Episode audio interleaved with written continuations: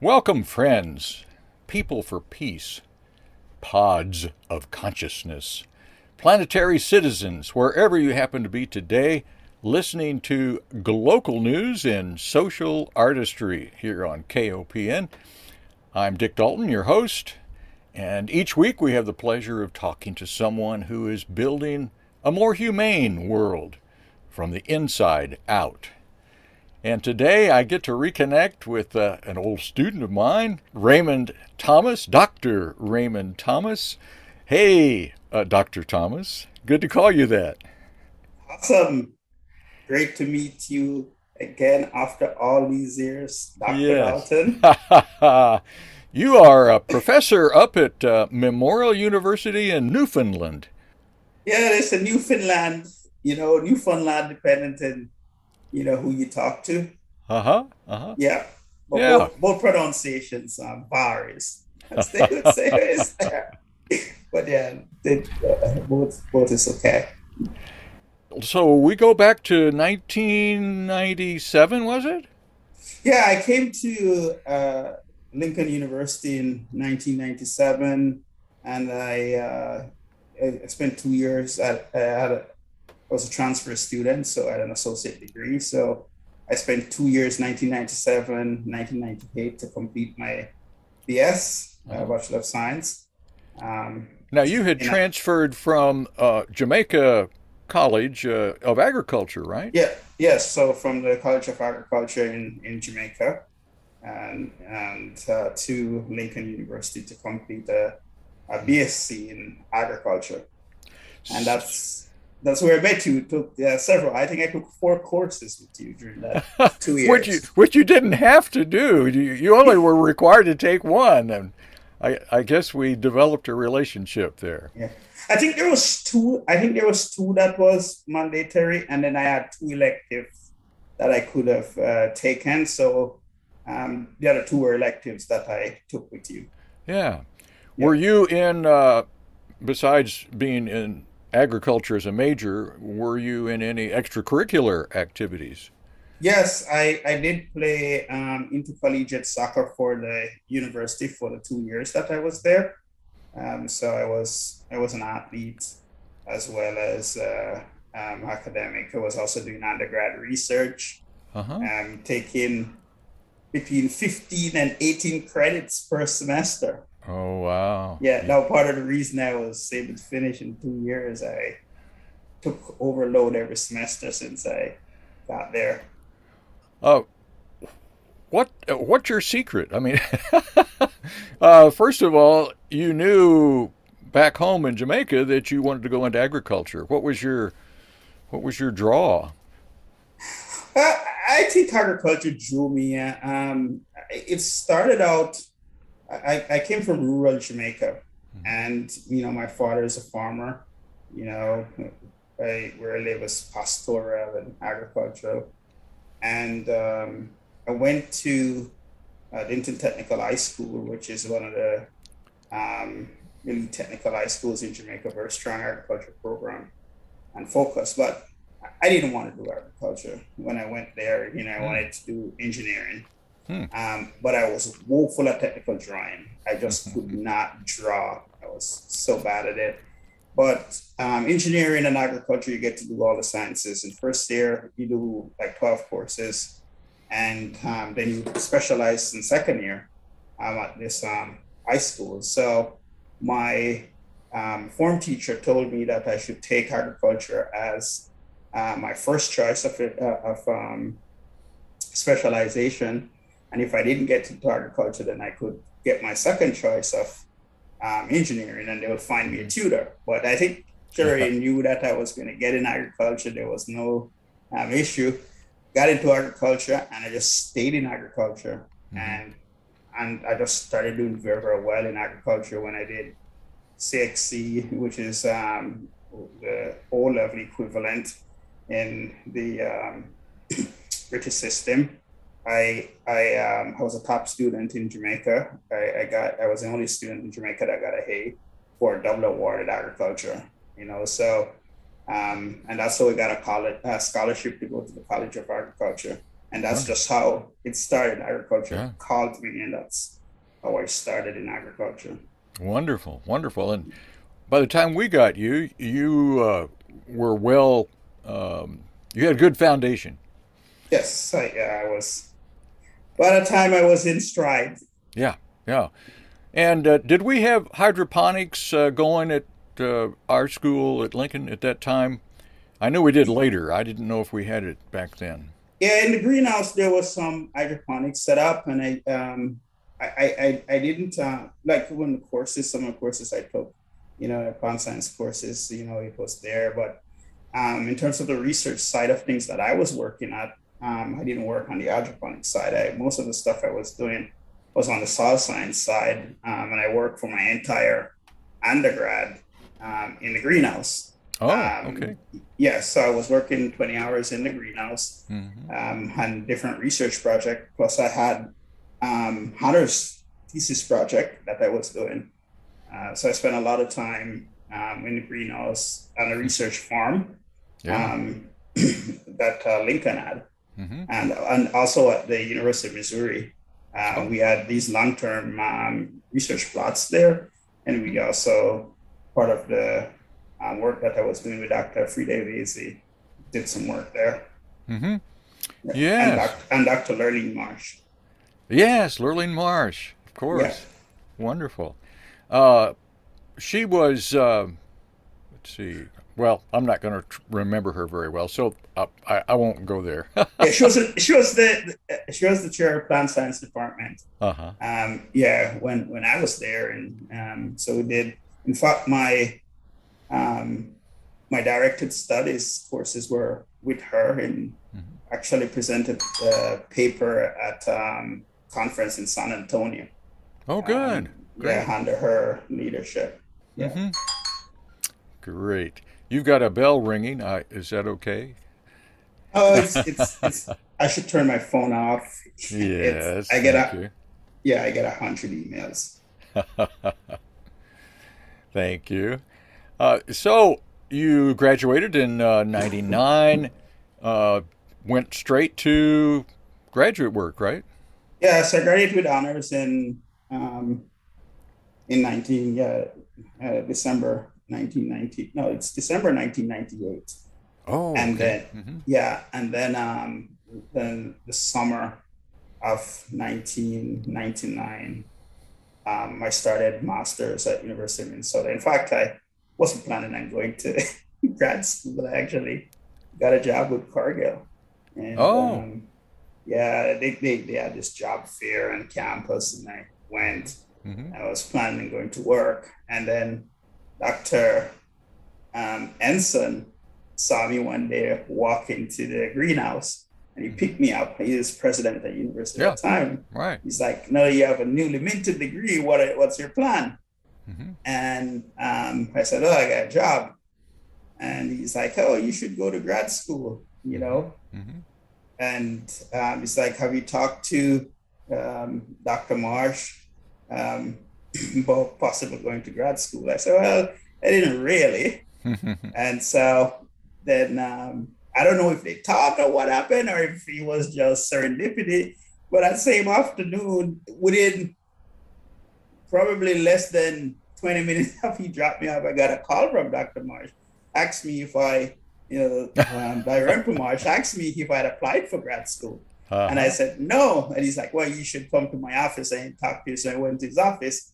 Then he um, instructed me that I should apply to um, grad school. Mm-hmm. And um, and I told him that I got a job. And he's like, yeah. The job is always going to be there, but I think you should go to grad school. You're too talented not to apply. So he let me promise him that if I got accepted, that I'd go. Oh. So yeah, so I, I you know I shake his hand, but I was thinking, yeah, I'm not going to get accepted. You know, we have less than a month to get things done. I didn't think it was going to happen that mm. fast. So, but anyway, um, I had to take G R E, so I signed up for the G R E and and I applied. Uh, to um, to grad school and did the G R E, and within within um, two weeks of my G R E score went in, I got a call from University of Minnesota um, from Doctor Albert Markhart that he's interested in me as a mm-hmm. as a as a student, mm-hmm. and um, if I would be interested in working with him. And I looked at his stuff, his physiology, what I want to do, and the rest was history. I got accepted in a fellowship at University of Minnesota, and that's how I started in the summer of um, nineteen ninety-nine in a master's in horticulture at University of Minnesota. Yeah. Did you uh, and Doctor Chowdhury have any interactions at Lincoln? Yeah, I, I think I took one course with him. Mm-hmm. Um, so uh, Doctor Chowdhury had uh, built a strong relationship between Lincoln and the University of Minnesota. Okay. And so there there was a real good back and forth with uh, uh, research and other things that were being done. So it, it, it felt kind of a natural for that school to want to work with you from Lincoln because of uh, that relationship. Yeah, I think it came through Doctor Marsh uh, because he um, he did his PhD at University of Minnesota, mm-hmm. and it was, you know, a very strong program, and he was, you know, encouraging that, you know, if you want to do agriculture, that's a good program. So I think that's where my Minnesota link came more mm-hmm. more so was was through that connection. Yeah, they were good uh, uh, colleagues, uh, Chowdhury yeah. and uh, and Dalrymple. Yeah. So yeah, well, super. Uh, We're actually uh, slowly getting to when you became famous in twenty ten, but I, I I like to kind of build the journey as we go because uh, uh, you you you hit the big time with the, the news media and all, but we're gonna you know tease the audience and say just hang on a little bit. We'll get to that. We'll get to that. So, what was your research up at Minnesota? Yeah, so we in Minnesota was working on hydroponics, so looking at root-shoot ratio, um, how we could, you know, cultivate crops in hydroponic systems so that they have smaller roots because they tend to produce these really large mass of roots, and um, you know, partition more of it into um, leaf. So I look at hetylene inhibitors and also um, different types of systems to. you know, um, reduce the root-shoot uh, ratio. So that's that's what I did for my master's. And how is that going in the world? Is hydroponics uh, caught on in a big way, or is it still kind of a fledgling? Uh...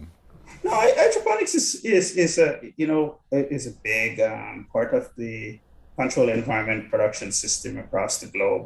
You know, there's various different versions of it.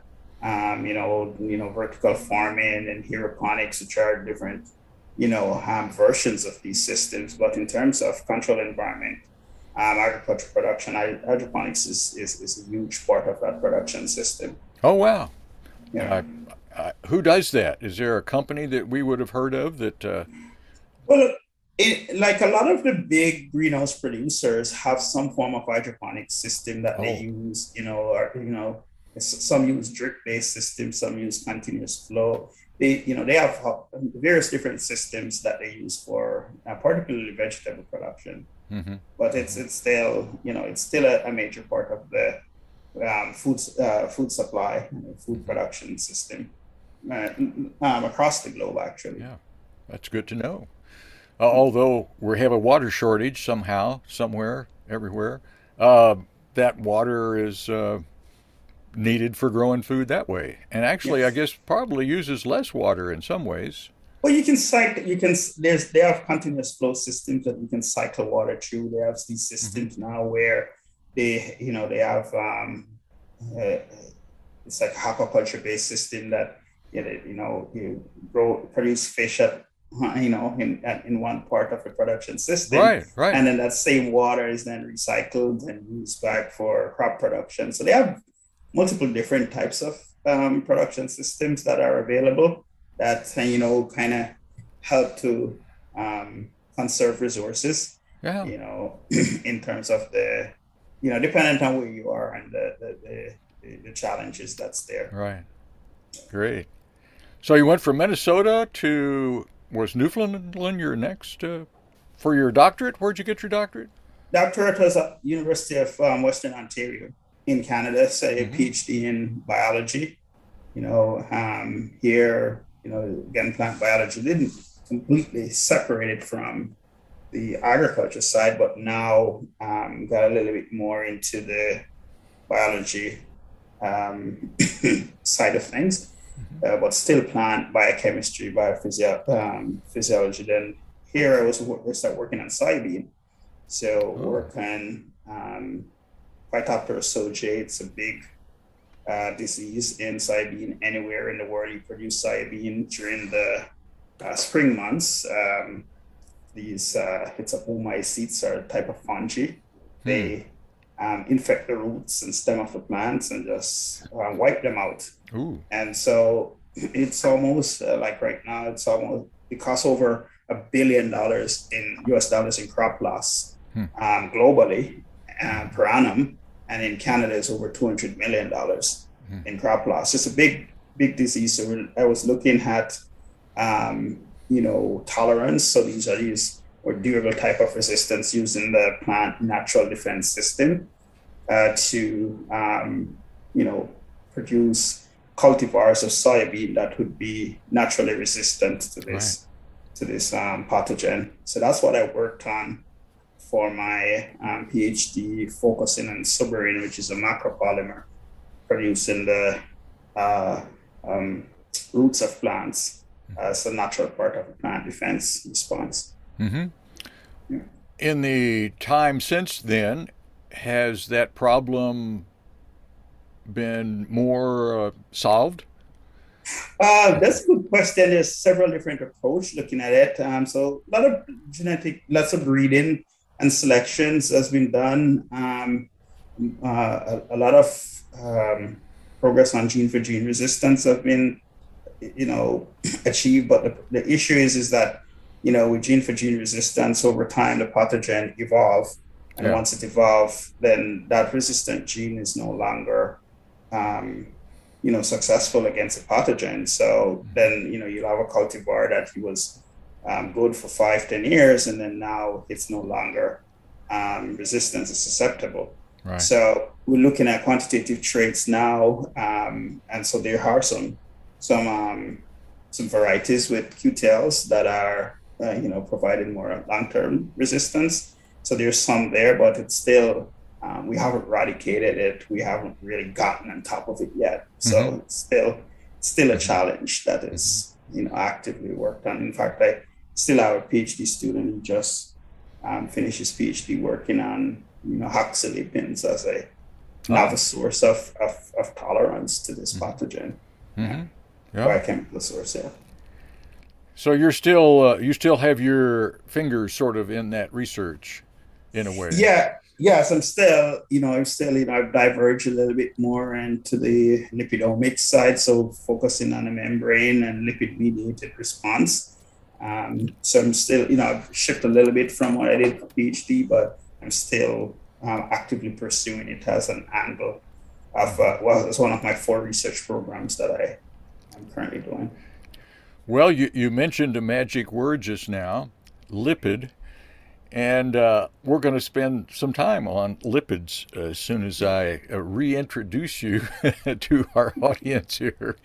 Hey, friends listening uh, today to Global News and Social Artistry, I'm your host, Dick Dalton, and my guest today is uh, Doctor Raymond Thomas, Uh, professor up at Memorial University in Newfoundland, and uh, working in uh, ag-, ag science, biology, plant uh, biology, uh, membranes, uh, lipids, and antioxidants. Uh, we're going to get to that one too. So uh, we're glad you're with us today on K O P N, your community radio station out of Columbia, Missouri, uh, soon to celebrate our fiftieth birthday. Uh, it was uh, nineteen seventy-three when we first went on the air uh, here in our studio on downtown Columbia. And before we celebrate our birthday, we're going to be in a new facility out on the west side of Columbia, uh, accessible to all, um, both uh, getting in the doors and out and in the bathrooms and all the everything about it. So it's it's a wonderful uh, dream come true. We had wanted this forever, uh, and now it's happening. So we appreciate your support for K O P N, both in our daily operations and uh, in the uh, uh, capital campaign to help pay off that new building. So anything you can do to help us, we uh, are greatly appreciative of. Uh, so let's get back to my guest, uh, Doctor Raymond Thomas. And uh, Raymond, you just mentioned lipids, and it seems like uh, we call them fats, but uh, lipids, uh, that's a very interesting nutrient. So tell us about lipids and what your interest is. Yeah, so, so um, I'm a true and true lipid biochemist, analytical chemist. So one year of specialization um, that I have in this world uh, that I'm known for in the scientific community is my work in, you know, about lipid analysis and lipid biochemistry. So I applied to, you know, several different uh, domains. So I applied, you know, lipidomics, because lipids is present in the membrane of every living organism. So how you survive, how you respond is a function of the um, composition of that membrane, which is which is the lipids. Mm-hmm. So if a, if a plant is stressed, if you are, you know, your mood, your behavior is a function of how your brain, you know, lipids are. Um, so so it's really, really important in every phase of existence. So my area of specialization or interest is applications of, you know, um, lipid meta- metabolism to study uh, plant response to um, environmental stress. Mm-hmm. Uh, I also start, use it um, in the development and production of functional foods. I use it in um, assessing um, brain health or neuro- neurobiology. And um, lipid metabolism and plant immunity. So those are the four areas. So I go from, as you can see, from the field to the lab, food production to health. So mm-hmm. I cut the whole dimension, right. uh, the whole spectrum from food production all the way to the health domain, are uh, determinants of health in terms of applying lipidomics or lipids. Mm-hmm. Um, so I have interest in lipids both from a response um, to a stressor, as a dietary nutrient, as a response to um, treatment, um, to assess or validate health benefits. So, so I do quite a bit with lipids. Yes. So uh, where would you like to uh, teach us, uh, as we, us novices, uh, where's the best place to invest some of your expertise in our um, learning about? Yeah, so so I go back to my early days when I was in your class and you were talking about, you know, determinants of health and, you know, good things to do to um, have a healthy lifestyle. So um, if I apply back to, um, you know, go right back to my days at Lincoln with you, is looking at lipids as, as, as you know, um, useful dietary uh, or important dietary um, factors. So take, for example, um, omega threes. You've heard the term omega threes and omega six. Yes. These are essential fats. So your body cannot make them, so you have to get them from a dietary source. So I, I have interest in producing crops um, that are enhanced with these um, mm. lipids so that you have, um, you know, improved access, particularly omega threes, mm-hmm. because in the Western diet, you're six tends to be very high, so your ratio tends to be, you know, higher for um, six than than three. So I try to get more threes in the diet. Mm-hmm. So so really important in terms of essential functions. Um, in terms of brain health, the phospholipids, the plasmalogens, like for example, in two thousand sixteen, um, you know, a big study came out that a reduction in plasmalogens. So these are these type of phospholipids in your membrane, brain membrane, and sixty percent of your brain on a dry weight basis is lipids. Oh, wow. Um, mm-hmm. So if you have a reduction in um, plasmalogen, you have a, um, a enhanced risk factor for having Alzheimer's. Um, mm-hmm. yeah. So, so, um, so again, I look for uh, improved sources of of, um, of these types of lipids and how we can incorporate them into diet develop functional foods. So these are foods that have validated health benefits beyond basic nutrition, so that you have increased intake and reduce risk factors for these, um, you know, debilitating diseases. So functional foods, that's another label we want to hang on to here. So in the case of, let's say, omega three fatty acids, yeah. uh, my doc says, well, take these uh, fish oil pills. Yeah. Well, but you're talking about functional foods that I would eat in a in a daily diet, right? Yeah.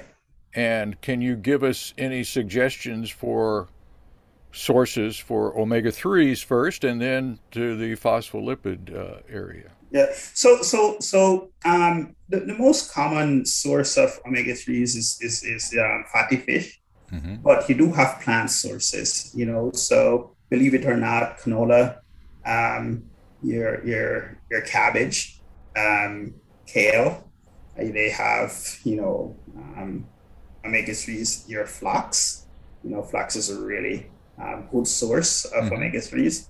So you can you, you can have those those types of um, of foods mm-hmm. to improve their omega threes uh, content. Um, you so know, that... from a, from a plant source, and so and also marine species like seaweeds. They're also a good source of um, mm-hmm. you know what we call plant-based omega threes. Mm-hmm. Um, the plasmalogens, you know, um, we're seeing these in meat, you know, seafood. So, so things like your scallops um, tend to be high in um, in omega threes. And then uh, recently we found that cervid, cervid meat is really high source of of um, omega three. So, what kind of meat? What cervid, kind? For example, deer. So in New in um, in uh, Missouri, you you know deer hunting is a big thing. Oh, okay. So. Yeah, so the deer meat, um, deer would be from the Cervidae family.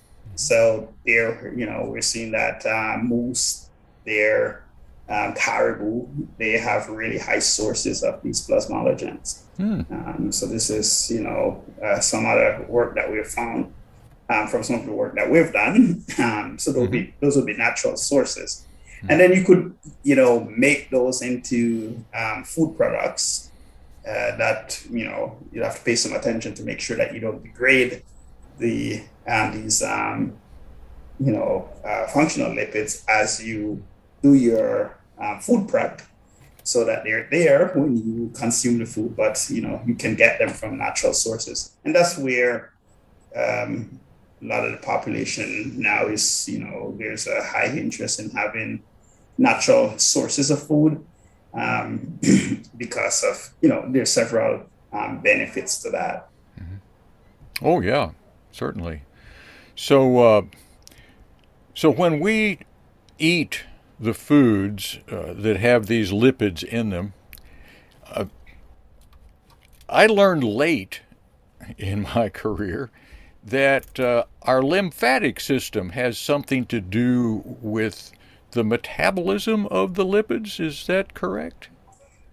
Yeah, it's so it's not only the lymphatic um, system, but so lipids is really, you know, it, it's it's a unique molecule because it's a source of energy, mm-hmm. um, and it's also uh, a signal molecule, and it's also a structural molecule.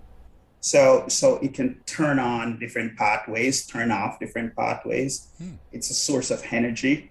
And then you need to build these membranes. So it does multifunction in your system. Mm-hmm. So it's it's it's it's a very dynamic molecule in terms of um, your metabolism and your physiology. So the breakdown of the lipids happens not just by going into our small intestine and into the lymphatic system, but there are other ways that it gets uh, both uh, absorbed and then metabolized? Is there a particular organ that does that, or? Uh... Yeah, so so take, for example, energy. So um, your mitochondria makes energy. Mm-hmm. Um, it's the, you know, powerhouse of the cell. Uh-huh. So um, perfect so- substrate is glucose, but it uses a lot of lipids too to create energy, so that those lipids get activated with acylcarnitine shuttle across the mitochondria, undergo beta oxidation to make A T P. Right. And then that A T P then becomes the source of energy that supplies, you know, the cell.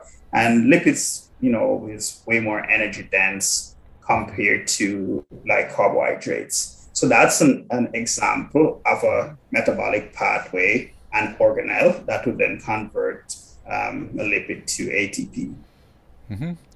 I think there is a little confusion, at least there was as I was in the teaching uh, process, when you look at cholesterol.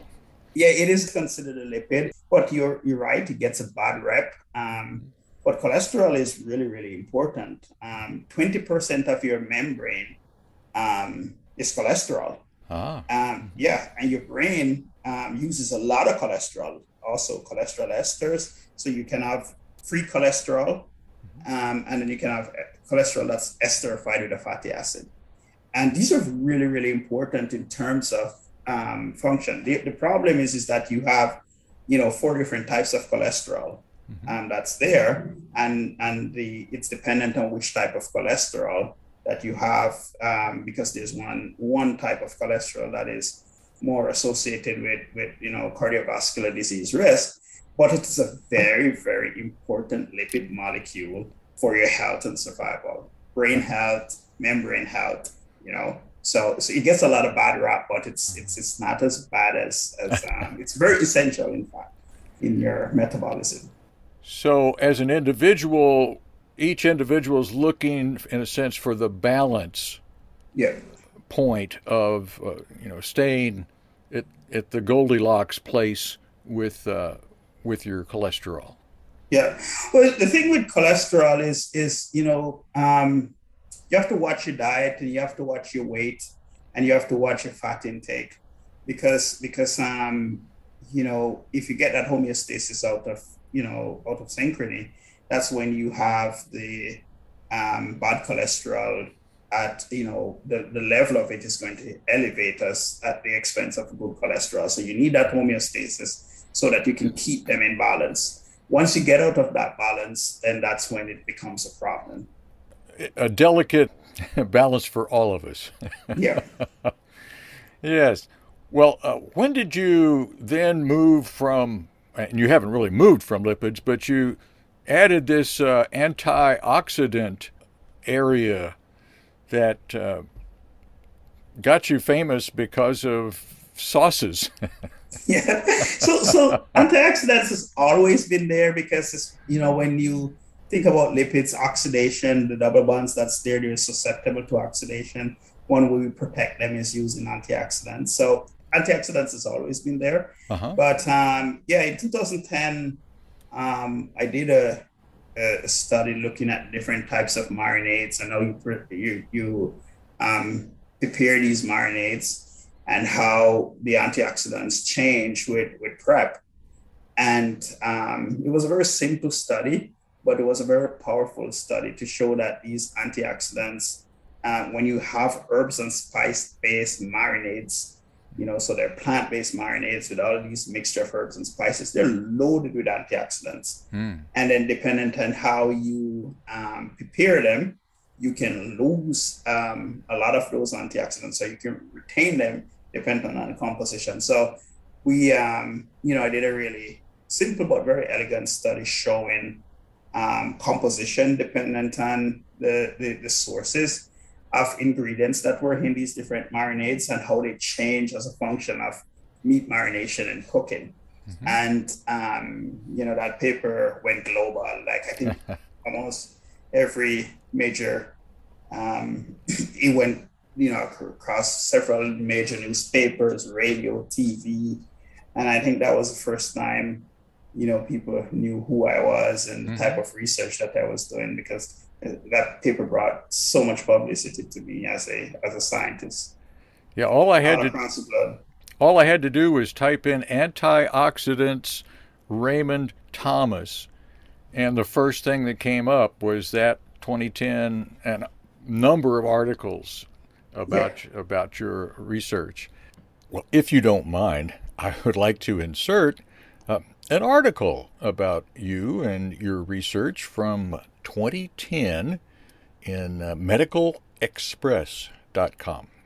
Uh, the title, Spice Up Your Health This Barbecue Season. A new study at the University of Western Ontario finds the sauces you use when firing up the barbecue this summer may provide unforeseen health benefits. The research, led by Western biology and psychology postdoctoral fellow Raymond Thomas, shows common marinades may be more than just tasty sauces. They can also provide a major source of natural antioxidants. The paper was co-authored by Mark Bernards and Christopher Giuliano in Western's Department of Biology.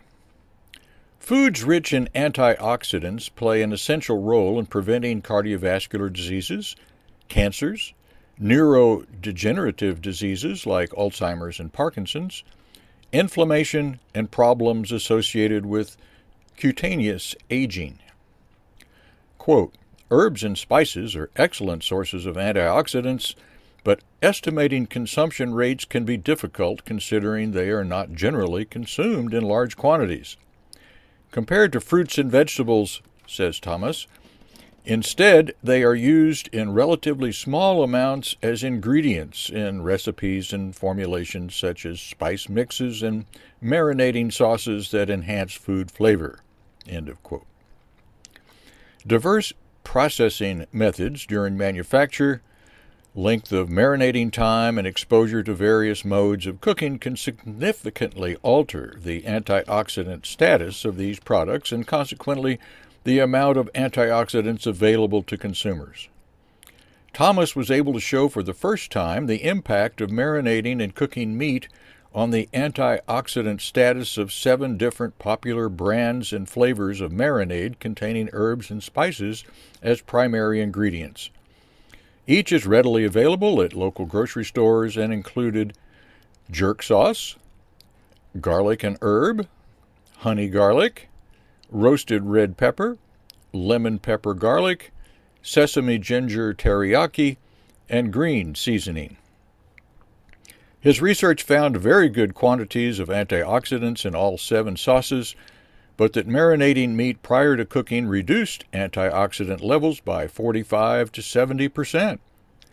Both Grace Jerk Sauce and Rene's Sesame Ginger Teriyaki outperformed the other live sauces tested before and after cooking because they contained substantial quantities of ingredients like hot peppers, allspice, sesame, and ginger, all of which have high antioxidant properties.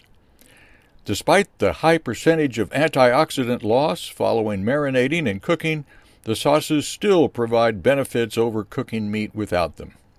Quote, consumers can maximize their intake of the antioxidants available in these sauces by choosing those with the highest antioxidant levels prior to marinating and cooking, says Thomas. Alternately, you can brush the sauce on just before serving the meat or consume it without cooking, like as a salad dressing, where it is permissible to do so. End of quote. Published in the Journal of Food Consumption and Analysis, the findings are particularly relevant given concerns about the potential health risks and toxicity associated with the use of some synthetic antioxidants. This concern has resulted in an ongoing search for safe and inexpensive antioxidants of natural origins, including those found in herbs and spices. And yeah. uh, and you just took uh, products, in a sense, off the shelf, didn't you? Yeah. And yeah. Uh, sort of compared them in your elegant study and uh, found the best way, which ones were the better for this, and... And is that the way it worked? Yeah, I, yeah. I just thought um, a criteria was that they were they had to be herbs and spice based, mm-hmm. and and so that was the selection um, criteria. So I look at the different composition. I just bought them off the shelf randomly, different batches, so that you know you get a good spread. Mm-hmm. And then I um, took them in the lab and analyzed analyzed them before any any um, work was done with them, and then I used them for different meat marination. And then I look what happened to them, how they changed after meat marination to see how much antioxidants was retained before and after cooking, um, you know, based on the composition. So, you know, kind of give consumer an idea of how much they were retaining, how much they were losing if they use these different types of sauces to prepare um, prepare food. Mm-hmm. So it was really, you know, very practical based mm-hmm. study that I think a lot of people in society had interest in because these are things that they do in their everyday life. Right. Yeah. So uh, let's say barbecue sauce. Is that one of those sauces or is that something different? Well, well, I mean, there are some barbecue sauce that is herbs and spice based. So it's dependent again on the ingredients. So I look at what are the ingredients that is there. If it's, you know, a criteria for me for these, because these antioxidants, they come from these plant-based ingredients mm-hmm. that you put in.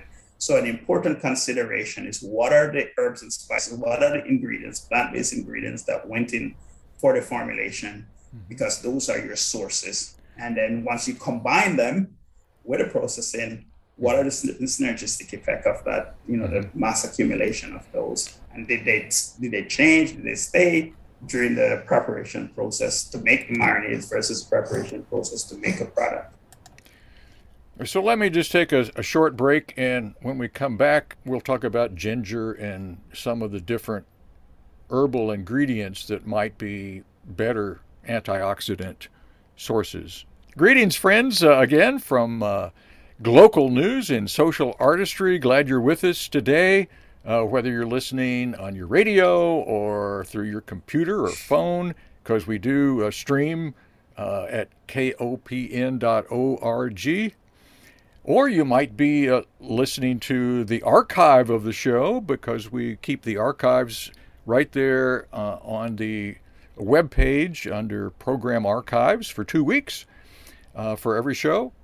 Or maybe you are listening to my archive Uh, podcast list at my show's uh, program page, Global News and Social Artistry, and you you see the last twenty-five shows, uh, or listen to the last twenty-five uh, guests that I've had.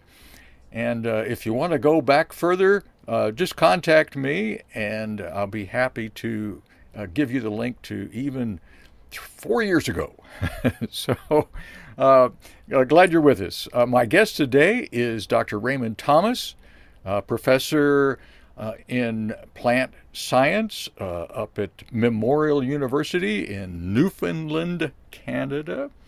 Uh, originally from Jamaica, uh, came through Lincoln University uh, back in the late nineties, and we uh, developed a, a relationship of uh, teacher-student, but, you know, it, it seems to have gone beyond that.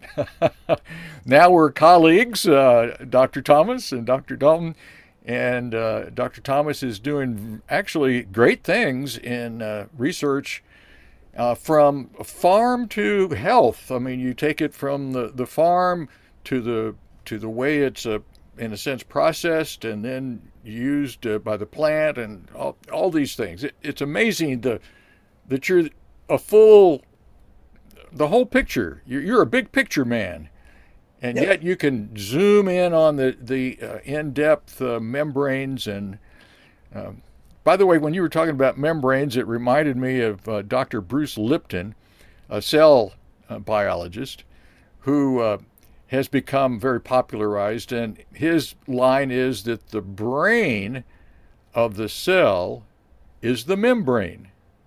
Be- it, it- There's there's some there's some value to that statement, mm-hmm.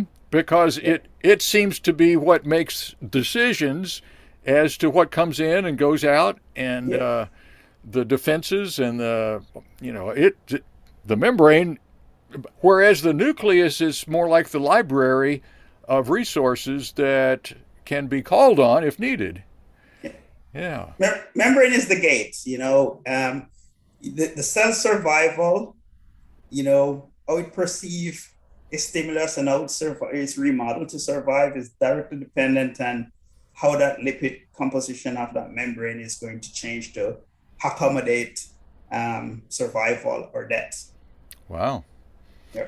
We we don't consciously, do we consciously have much to do with how that works?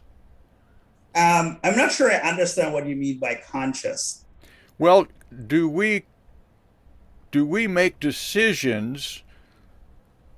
Well, I guess there's a couple of angles. First of all, does our uh, mental state have anything to do with the health of the membrane? Well, I think that I think the um, health of the membrane, particular brain membrane, determine your, your mental state. So, as I mentioned to you, sixty percent of the lipids, I mean, of your brain is lipids. Mm-hmm. So your mood, your behavior, you know, uh, mental health, that's a function of the uh, composition of your brain. There's there's huge correlation between your mental health status and your brain lipidome. Ah, okay. Yes. And and that's one of the here that I you know I'm working in now, is looking how we can improve brain health by having you know better brain fats, mm-hmm. and also the you know um, metabolism, you know brain lipid metabolism, so neurolipid metabolism, how that um, play a role dependent on what you know um, stressors you're exposed to, mm-hmm. um, you know also you know connecting the gut link. You know, gut brain axis in terms of better understanding the relationship with brain health. Yeah, because the the gut has its own uh, neurotransmitters that uh, are released uh, and interact with the brain neurotransmitters and so on, right? Yeah, there's a there's a very complex communication going on. It's not really fully understood, but there is definitely some relationship. You know, there's some strong indicators that they do communicate with each other, mm-hmm. to both positively and negatively influence uh, your brain health outcome. I don't know if the scientific community talks this way, but I know that a lot of us lay people talk uh, or hear talk about the gut brain and the heart brain and the skull brain as actually three different brains, and that they all, in this complex dance, all work together to uh, bring about a an amazing effort to keep us healthy. yeah. yeah, the gut-brain axis is a big thing right now. There's a lot of scientists is really, really fascinated by that, mm-hmm. and trying to find what's going on between that nexus and how um, they are you know, interacting to, you know, uh, influence and affect more positively and negatively, you know, your brain health outcome. Mm-hmm. So it's, it's, it's a huge area of active research right now. All right. The brain-gut axis. Axis. Axis, yeah. Yes.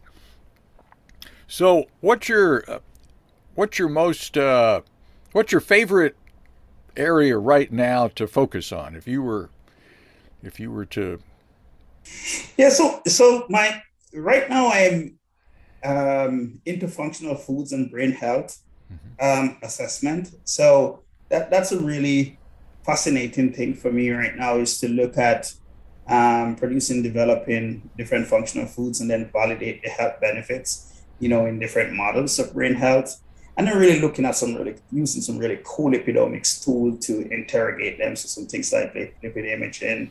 You know, high, high-end, you know, um, yeah, high-resolution, accurate mass spectrometry to do it. That's that's the thing that excites me right now, and and you know, it's really cool to produce the produce the products, mm-hmm. then assess them, you know, in different model systems and see that they work and you know how they work, how you can improve them. So really, really cool stuff. And then you get to eat the research at the same time. You know, that's, that's really, a really nice area of the research, and then you you know you can look into, for example, get into the complex neurochemistry of you know brain health um, on the back end of of of the um, that uh, practical applied side of the science. So mm-hmm.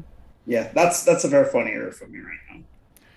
Do uh, do companies uh, show an interest in what you're doing? Are they changing their Uh, what they're growing? Uh, do farmers want to know and, and have some uh, value-added crops of uh, functional foods? Uh, you know. Yeah, yeah. There's lots of interest. So right now, I have an active research program, over twenty million dollars, um, And I do have lots of industry um, partners that work with me um, in this research program uh, because they do have an interest in, you know, producing, you know, um, better quality um, food, mm-hmm. um, improve personal and community health. Um, you know, there's always the economics, but there's also the um, that civic side to um, have, you know, better health outcome. So I do have, you know, there's a big translation side of the research that I'm doing that includes industry. Mm-hmm. We still it, maintain the independence of the work that I'm doing. Yeah. Does it matter if it's organic farming or if it's uh, non-organic? Did, did you get into that? I, I haven't gone in there too much. They have the pros and their, their, their cons, um, you know, so... I, I try to not get in too much into the, you know, those two systems because there, there, there's there, there's there's some values and then there's some things that, you know, you have to look at. But um, I, I, I more focus on how, you know, if you're doing production in either of those systems, how can you optimize the um, production conditions in, in, in any of those two systems so that you can produce a crop that is, for example, biofortified with nutrients or functional ingredients. How can you make that crop better? Mm-hmm. So that's that's more how I focus on it. And then once you get that material, how can I then take that material and make a superior product mm-hmm. that is it, it's it's it's even, you know, better for for for health, you know. So so so that's where I I I, I tend to focus on the Mm-hmm. work rather than comparing the systems. Gotcha. Mm-hmm. Yeah. So ginger, ginger is a an herb, I guess, or spice. Uh, how we a tuber, a tuber, a rhizome, a rhizome. Okay. I think it's more rhizome. Yeah. Yeah. And uh, that is a good source of antioxidants. Is that That's correct? Correct. Yes, lots of zingerone, zingival. Yes. And uh, I, is there a lot of ginger in Jamaica? Do they yes. use ginger a lot? Oh, yes. Oh, yes. Um, so we have uh, the Jamaica Jerk Hut here in uh, Jeff City in Columbia. Uh, yeah. I, I don't know if you remember Rex Roy. Yes. Rex Roy was my roommate. Oh, my goodness. Well, yeah, I just... Rex Roy was my roommate. I played soccer with Rex Roy. Well, I just shook hands with him at Earth Day in Columbia this last weekend. Uh, because yes. he was uh, at the J- Jerk Hut, uh, his mobile unit. Yes. And he's doing very well. Uh, I yes. don't know if you keep up with each other. Yeah, uh, from time to time. But the uh, yeah. the, the marinade or the uh, sauces that he uses, I'm sure, must have some ginger in them. Yes, they have, yeah, and allspice. So allspice contains a it's mixture pimento.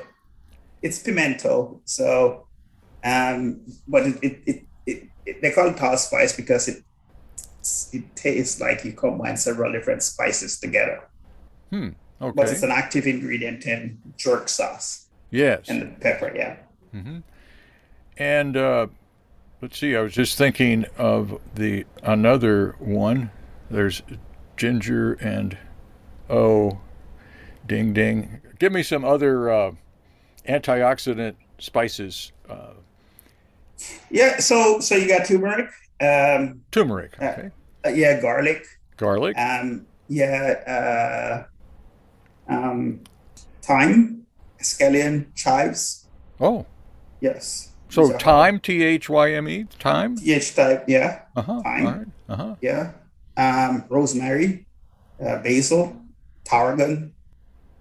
Those are uh, oregano. Is it uh, oregano? Yes. Oregano. Good. Good. Yes. Yeah. Those are those are good sources of um, antioxidants. Mm-hmm. Yeah. So um, we can. Do we just look at the ingredient list on the bottle uh, or the container? Is that where we're going to see the list of those things? Yeah. Yeah. In the. In, So they should list what type of ingredients is there. And so the herbs and spice um, combination, that those are very, very important um, consideration because that's where your antioxidant source come from, is those plant-based material. But usually they just say, and spices. They don't. Yes, they do that. Um, so how would we how would we know? Yeah, that's that's so so. You know, I think it's based on the labeling requirement and also um, I P protection. They don't really want to disclose their recipe. Oh, yeah. So, yeah. So so many times they just say that without going into the specifics of what's there. Um, yeah, that's a very common um, thing that you see on, um, on the labels for yep. herbs and spices and marinades. Uh-huh. So yeah. is there a... Do you recommend any websites for people to go to to get guidance on this subject? Uh, that's, Functional so, foods, uh, the uh, antioxidants? There's, there's a Best Food Facts um, website. Um, that's a good one to look at. Best and Food Facts. Facts, yes. And and and um, and just go to PubMed. PubMed is is is is, is free. And it is a free version, and then you can do some searches there. Sometimes the articles are a little bit more dense, but um, the you say veracity, pub, PubMed, Pub, PubMed as a search, yeah, right? Yeah. Mm-hmm. The articles are a little bit more dense, but um, the quality of the data, accuracy of the data, is going to be a little bit better than you do on Google, because in Google sometimes people just put stuff up there, um, you know. Sometimes there's not a lot of scientific basis for it, mm-hmm. but the Best Food Facts is a good one, and PubMed. I think those are really good, good sources that you could, you could um, get some useful information from. Thank you, Doctor Raymond Thomas, a graduate of Lincoln University and the University of Minnesota and uh, Western Ontario, and now doing research in uh, education up in Memorial University in Newfoundland. Uh, a great, a great conversation. Uh, I, it was a little uh, scientific, but I loved every minute of it. And uh, great to see you again. Thank you so much. Hope to see you again. Awesome, and thank you very much for the great uh, mentorship and tutoring during the early years of my career. You know, you're instrumental and part of this journey. You know, it was professors like you who um, inspired me to want to. You know, take a career in, in academia. So it's good to come full circle and it's good to see one of your products. So um, I want to say thanks for the great work. You know, I took four courses with you. They were excellent um, experience and they laid the foundation for what I decided to do as a career later in my life. So thank you. Uh, my pleasure. Thank you, my friend. Uh, take good care. And uh, friends, remember, wherever you are, that is your world. Please. Leave your world cleaner, more peaceful, and more loving than you found it, because if it is to be, it is up to us. Take care. Talk to you okay. soon. Okay, you take care.